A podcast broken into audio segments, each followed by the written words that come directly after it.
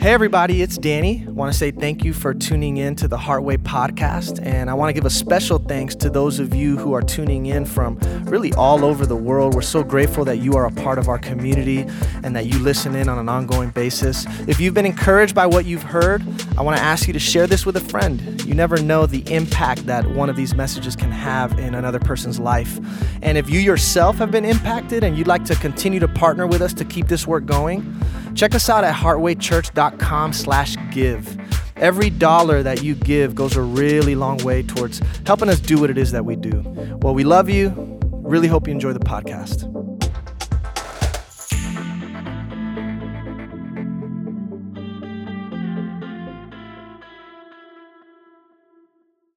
Good morning, good morning, good morning. Welcome to Heartway, another beautiful Sunday that we get to gather together, see each other's beautiful smiles, catch up, meet new people. I am very grateful for this community. I'm very grateful for uh, the people that I've met along the way. I'm grateful for how much we've evolved and grown over the years. It's, it's really special to be surrounded by love like this. And so I definitely don't take it for granted. And if it's your first time, I hope you feel a little bit of that love I'm talking about uh, today and that you take it with you. you know, when you walk through these doors, you kind of leave all, all those problems that you came in with out there.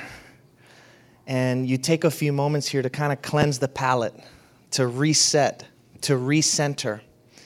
And when you leave, you can pick up those problems again, but I don't think you'll want to. Because you've tasted and seen how good God is. And when you carry God in your heart, and you carry God in your mind, and you release all your troubles into His hands, the scriptures say He takes care of you. He takes care of you. You just have to be bold enough, courageous enough to be willing to say, Here's my issue, here's my problem, you take care of it. For some of us, that seems reckless. No, I have to be in control. I have to manage all of these problems. Well, how has that been working for you? so, the alternative route is you know what? I'll do what I can do, I'll do what's in my power to do, and what isn't in my power to do, what is outside of my control, I leave into the hands of God. And then we go from there. So, my message today is titled The Cultural Matrix. Anybody seen the Matrix films? So, not really. Well, there's this there's this uh, beautiful moment in the film, one of the most decisive moments, where the main character, Neo, is presented with two pills, right? The red pill or the blue pill. And Morpheus tells him if you take the red pill, everything that you have come to know as reality will be shattered completely, and you will see the truth of how things really are. But you don't have to take this red pill. If you'd like, you can take the blue pill. And if you take this blue pill, your understanding of life will remain the way that it is. Nothing will ruffle your feathers. You just continue to operate in the world as you think it to be. Well, the main character in this movie, obviously, that's why we have like four of these movies now. He took, you know, he, he took the red pill. And when he took the red pill, the red pill, he woke up he woke up to a whole new version of reality that he didn't even know was real up to that point. And what he comes to find out is that the life that he has been living is really just a simulation.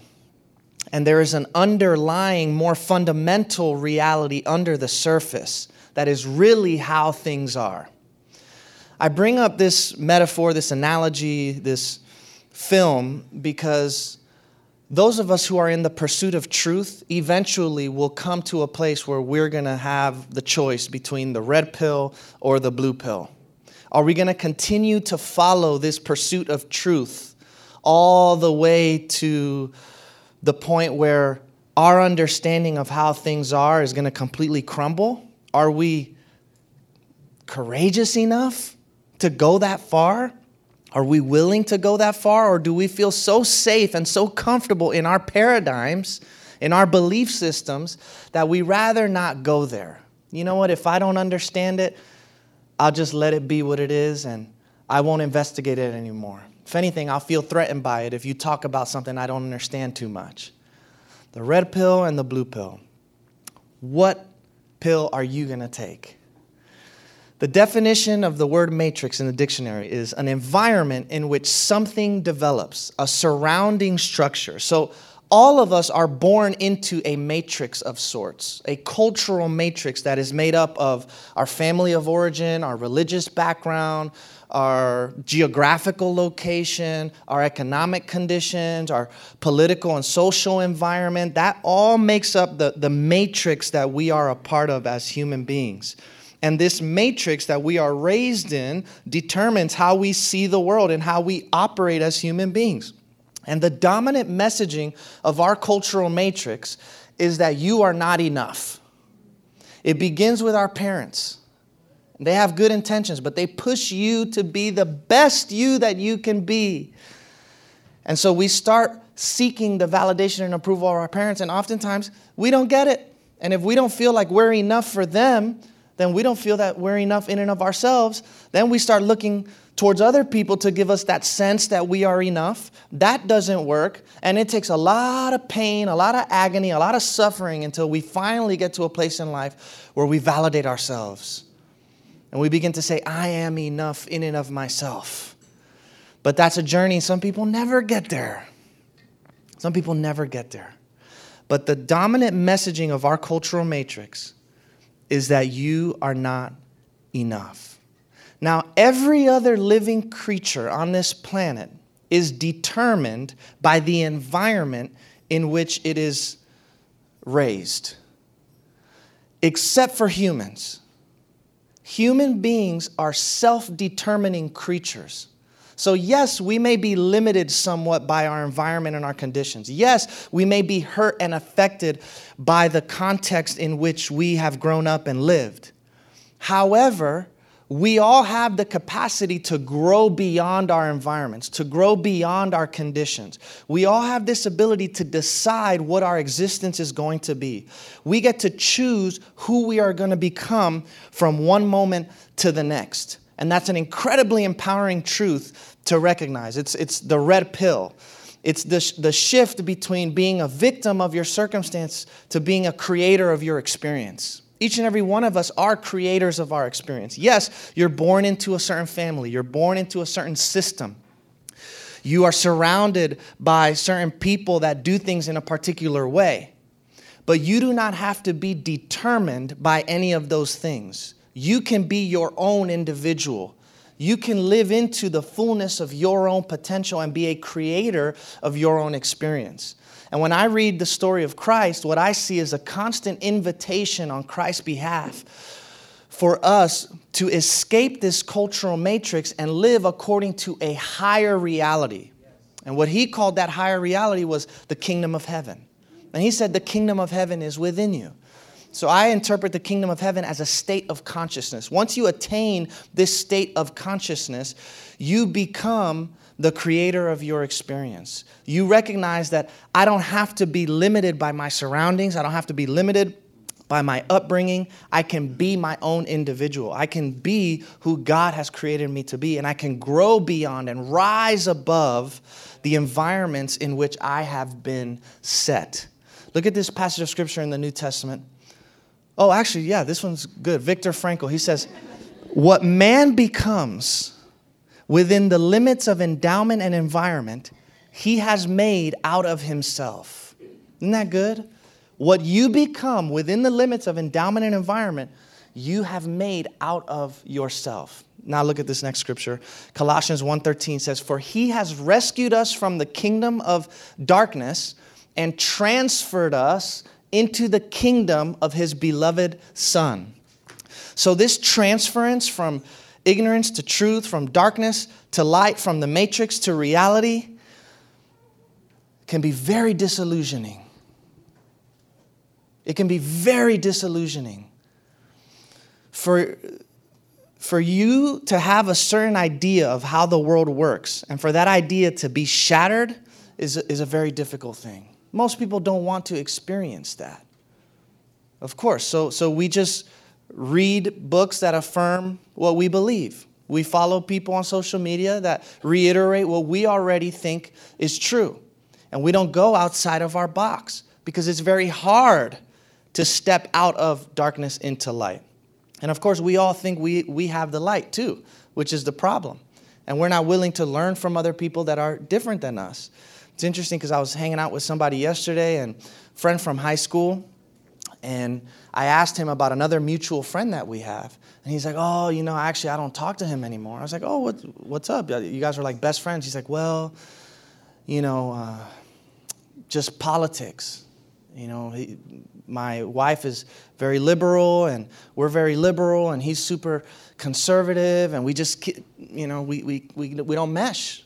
We just keep rubbing heads. And I said, you know what's so cool about what I do is that I bring people together from both sides of the spectrum and I promote love. and I teach people that we can actually still have relationship and love each other, even though we see the world in very different ways. And it's actually beneficial to have people around you that see the world differently than you do. It's a very good thing, even just for the sake of you learning what it means to have empathy. Even if you don't ever shift your mindset, even if you don't ever change a belief after having a conversation with someone that sees something differently than you, just by you listening and learning how to be more empathetic and understanding, an encounter with someone that's different than you can be incredibly beneficial.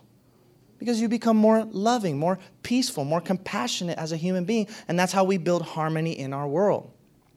But again, this process can be very disturbing. I remember for myself, you know, when I started questioning my belief system and the religion that I grew up in, and I started learning things from the world of science and psychology and philosophy and sociology. A lot of things stopped making sense for me. It was hard for me to read the Bible in the same way and understand it with uh, a literal lens. It was hard for me to believe the same things I did about the afterlife with so much certainty. You know, it was, it was difficult for me to continue to see myself in the way that religion had taught me to see myself as I was learning more things about who I am. And I went through an identity crisis because it's really hard, it's really disillusioning to question everything. Another uh, moment like that for me was when I realized, my God, this it's like all of our society is so materialistic. You spend so much time achieving and attaining and succeeding and at the end of it all, you realize it's not fulfilling. But the masses are caught up in this illusion of getting more, attaining more, having more, more, more, more, more, more. Well, when you realize that that's not what life is about, and maybe you're somebody who, it's like a, a quote I read by a guy named Thomas Merton. He says, Some people spend their whole life climbing this ladder just to realize it was leaning against the wrong wall disillusioning, disillusioning experience. Look at what it says in the Gospel of Thomas, words attributed to Jesus that talk about this process. He says, The seeker should not stop until he finds. When he does find, he will be disturbed. After having been disturbed, he will be astonished. Then he will reign over everything. So, this kind of describes that process in a nutshell. First and foremost, is are you courageous enough to seek after the truth? And are you willing to follow the truth wherever it may take you? Your own pursuit of truth, whatever that means for you. Don't stop until you find it. And once you find it, it will be disturbing. Because your eyes are going to open up to a reality that you did not know was there the whole time. For a while, I thought, oh my God, all these people in the world of church and religion just lied to me. They, they lied to me. Look at, look at what life actually is outside of this tiny little bubble and box. It was disturbing. And a lot of us find ourselves in that middle ground where we've left the old paradigm, but we still don't know what the new paradigm looks like, and we're just kind of hanging in between.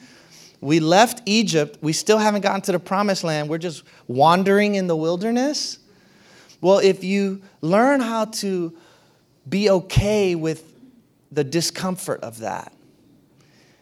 Eventually, if you could put that verse back up, eventually that disturbance will lead to an astonishment. Eventually, you will begin to see more clearly in a way that you haven't been able to see before. And at that point, you reign over all things. What that means to me is you become empowered as an individual. You become empowered to create your own experience, to make your faith your own, to decide what your life is going to be. You're not just going to do this because that's what this person told you to do or because these people think that's what you should do. You do what you do because it comes from your heart. And so, again, it takes courage, it takes the willingness to question the norms and the beliefs of your family, of your culture, of your religion. Not the easiest thing in the world to do, but if you're willing to do it, if you're willing to take the red pill, wow, your eyes can open up to, to a whole new way of being in the world. And it will change you for the better. So, what I want to focus on today is, again, this notion this messaging that we get from our cultural matrix that we're not enough. And I want to go through five, five lies of identity that our cultural matrix tries to instill in us. That's, that it's important for us to wake up to. Okay, the first lie of our identity is that I am what I have. This is a big one. A lot of people operate off of this premise that I am what I have we live in a world and in a culture where we ascertain people's value on the basis of what they possess. And we, we shouldn't just skip around that or pretend like it's not true. If people have more, more money, more power, more influence, we treat them differently. It's just what it is. It's the way the world works. And it takes a conscious decision for you to decide I'm not going to play that game anymore. I'm not going to play by those rules anymore. First and foremost, I'm going to understand that my value is inherent. I'm valuable because I'm breathing. I'm valuable because God created me and God loves me. And my value and my worth is not determined by what I have. Because it's really not about what you have, it's about who you are. It's your character that counts. I would much rather have a friend that is a good person and that I know is honest and loyal and truthful and authentic than pretend and be around people that aren't in touch with their true self. And they're just living on the surface of existence. So you have to make that conscious choice to understand that your value and your worth is inherent to who you are. And once you make that choice for yourself, you begin to see other people in that light too. Now, I'm not seeing you as better or worse on the basis of what you have or do not have. You see, if you build your identity on material things, guess what? Material things come and go. So that's a shaky foundation on which to build your life and your identity. So the question for all of us to ask ourselves is right here are you truly wealthy or do you just have money? Are you truly wealthy or do you just have money? Can anybody think of what makes a person wealthy outside of money? Feel free to just say it. Health, love, wisdom, friendship, experiences, peace, legacy, all these things. Are you truly wealthy or do you just have money? Because you can have money and be poor in your spirit and not in the good way that Jesus said. You know? You're just deficient of the things that actually matter and count in life. It's your character that is the most important thing. So that's the first lie is that I am what I have. The second cultural lie that people in this matrix believe is that I am what I do. I am what I do. I was speaking to someone yesterday, a friend of mine, who she said that she was one of the top earners in her job and that her job decided to lay off all the top earners. I guess because they're trying to save money.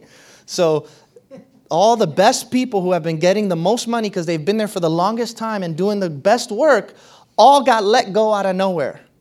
So now she doesn't have a job. Now she is relying on her boyfriend to support her, which for her, as a very hyper independent individual, is a problem. And she doesn't feel comfortable with that because she's always figured it out on her own.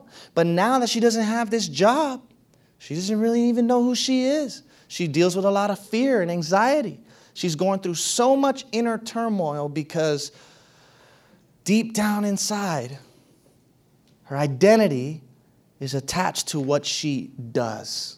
So you can see how that's a faulty, shaky foundation for us as well. You are so much more than the work that you do. You are so much more than your job. I am what I do is a cultural lie that tells us that our worth is based on our performance.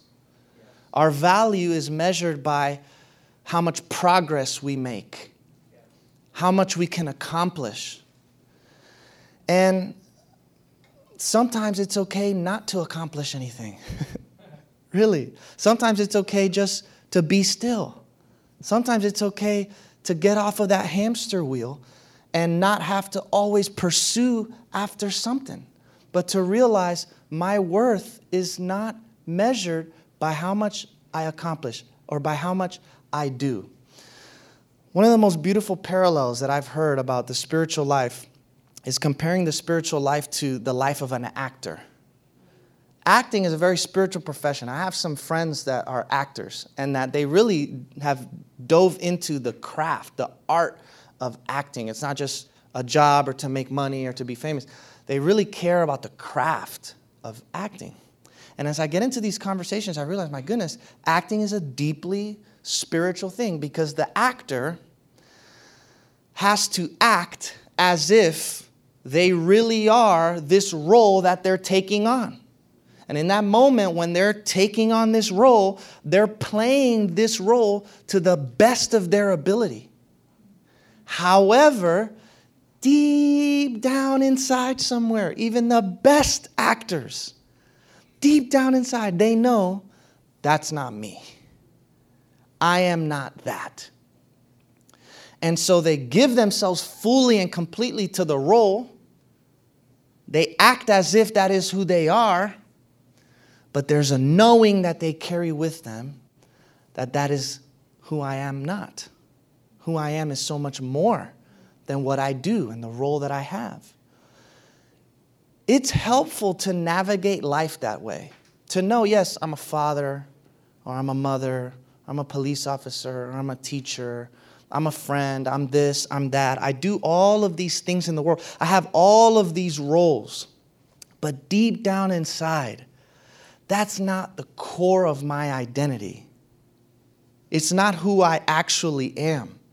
When you live like this and you can create some distance between yourself and your persona, yourself, and the roles that you play, you start taking things less personally. Now you're able to look at yourself from a third person perspective. And if somebody has some feedback or criticism about you in a specific role, you're willing to listen to it because your sense of identity isn't attached to that role. So you become more humble. You become more willing to acknowledge your faults because you understand hey, Danny, for example, for me, Danny, Danny is just a role I'm taking on. Danny is not who I actually am. So if there's some things Danny needs to work on, then Danny will work on it. If there's some things that Danny needs to admit, Danny can admit. And also by taking this third person perspective and vantage point, I can be compassionate towards Danny when Danny needs to be compassionate instead of saying, "Oh my God, Danny's the worst. I'm the worst. I'm the worst. I always mess up. I always." You understand how we do it. So you, you create this distance between yourself and your persona. Play your roles fully. Invest yourself completely and totally in what it is that you're doing, but know deep down inside that that's not really who you are. That makes you less defensive. Now, also, you don't have to live your life trying to prove something to other people. which is what happens when you live according to this false identity that I am what I do. I always have to constantly prove myself and assert my value and worth to other people, show you why I matter. That's so exhausting, such a heavy load to carry. The next cultural lie I am what other people think of me. And by the way, this one is connected to the other two. Because the reason why we find our identity in what we have and we find our identity in what we do is because we care deeply about what other people think about us. And they will think more highly of us if we have more and do more. So that's the way the matrix works. You live your life for everybody else except yourself. I am what other people think of me. Anybody ever fallen for this identity trap? Of course. It took me a really long time as a recovering people pleaser to recognize that people should reject me. People should reject you.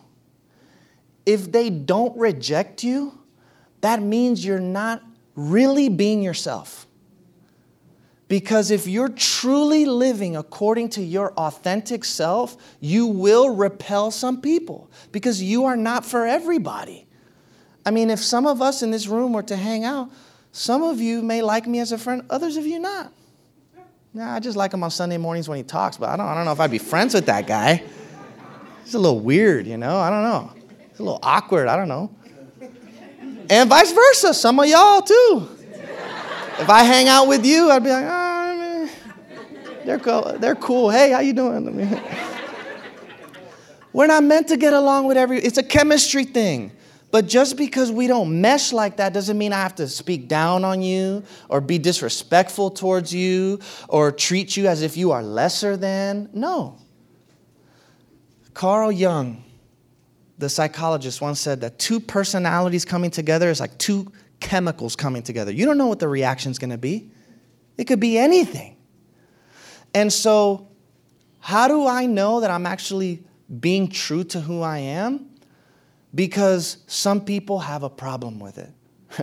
if other if other people never have a problem with you, if everyone likes you, I promise you you're probably not fully expressing who you are in the world. And that should be a sign to you. It is a good thing when people reject you. And you want to actually be as authentic, uh, as authentic as you can be because that also not only will repel people from you that shouldn't be around you, but it will also attract people towards you that are meant for you. And those are the people that you want in your life. You don't want to hide and pretend that you're something you're not just to have someone around. And then when your true colors finally come out, or you show them a side of you that you've been hiding this whole time, now all of a sudden they don't want to be with you. That's a difficult thing.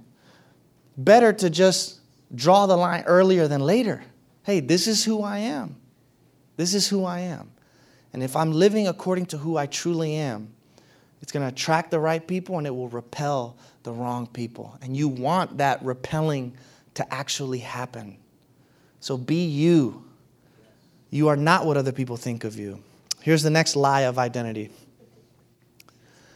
I am nothing more than my worst moment. I am nothing more than my worst moment. Guilt, shame. Guilt can be useful in certain contexts, but wallowing in guilt, always a waste of time. Always a waste of time. Because guilt cannot change the past. The only thing guilt does is make your present unbearable. You did what you did. And you did what you did out of ignorance. Now you see something that at that time you could not see, which is why you feel guilty. So if you're able to see something now from this vantage point that you weren't able to see back then, for you to wallow in your guilt is to weaponize your own growth against yourself. You've grown. Because if you weren't growing, you wouldn't think there was a problem with what you did but you feel that there's an issue with what you've done. That means there's been advancement and there's been progress. don't spin that around and attack yourself with it. Instead, learn the lesson that there is for you to learn and recognize that you are not defined by your low moments. Also, you're a human, so you got to allow yourself to have these mess ups. You have the right to mess up. And just to rewind a little bit to the last one, I am what other people think of me. People have a right not to like you. Okay? I know some of us, we like to put little affirmations in our mirror in the morning. I am love. I am light. I am peaceful. Can I it, it, tell you another one to put on there that will be super helpful for your life? Other people have a right not to like me. And if you say that to yourself over and over, you'll become more okay when other people don't like you. And you have a right not to like other people too. You don't have to be a jerk about it, but other people don't have to like you. I know, and it's hard for me because I think I'm a likable guy. I think I'm a pretty likable guy. So somebody doesn't like me, I'm like, what's going on here, bro? Like, what? But I had to keep telling myself, listen, other people have a right not to like you. And you have a right to make mistakes, to fall, to stumble. How else do you learn in life? How else do you learn? So there may be error in something you've done, but there is no error with who you are at your core. Okay, so there may be a wrong action that you've participated in, according to you and, and, and your standards and metrics of right or wrong.